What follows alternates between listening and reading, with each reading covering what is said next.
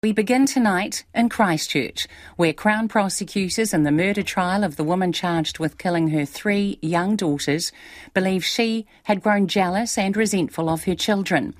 Lauren Anne Dickason is charged with killing two year old twins, Karla and Maya, and their six year old sister, Liane, at their Timaru home in September 2021.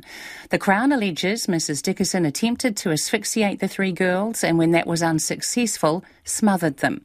Mrs. Dickason has pled not guilty to the killings, with the defence to argue insanity and infanticide. Adam Burns was in the High Court in Christchurch and a warning this story contains distressing content. Lauren Dickason stood in the dock of the Christchurch High Court charged with the murders of her three daughters. The 41 year old is professing her innocence to all three murder charges. The defendant, Lauren Anne Dickason, has been charged that on 16 September 2021 at Timaru murdered Liane Dickason, Karla Dickason, and Maya Dickason.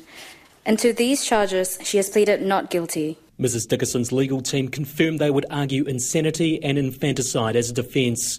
Justice Mander told jurors this defence can lessen culpability if the effects of childbirth have left a mother mentally disturbed. Our law provides that where a woman causes the death of her child in a manner that would otherwise amount to murder, where at the time the balance of her mind was disturbed by reason of a disorder consequent upon childbirth to such an extent she would not be held fully responsible. Infanticide functions as both a standalone offence and as a partial defence to murder, according to the Crimes Act. Justice Mander says to what point the mental disorder impacted Mrs. Dickason's sense of morality will be argued.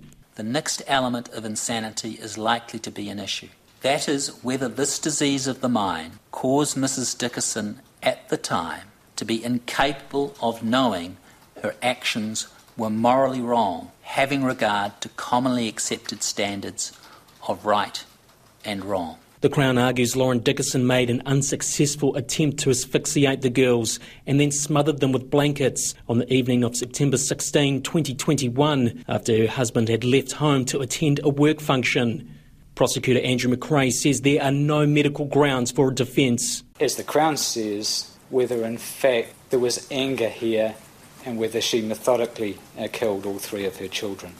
So the Crown say that there is no medical defence here uh, and that the evidence will firmly uh, point uh, towards murder. The court heard how Mrs. Dickason had suffered mental health issues and had grown resentful of her children because of the effect on her marriage. Ms. Dickason would often lament to her closest friends on the considerable impact children had, most importantly, on her relationship with her husband Graham.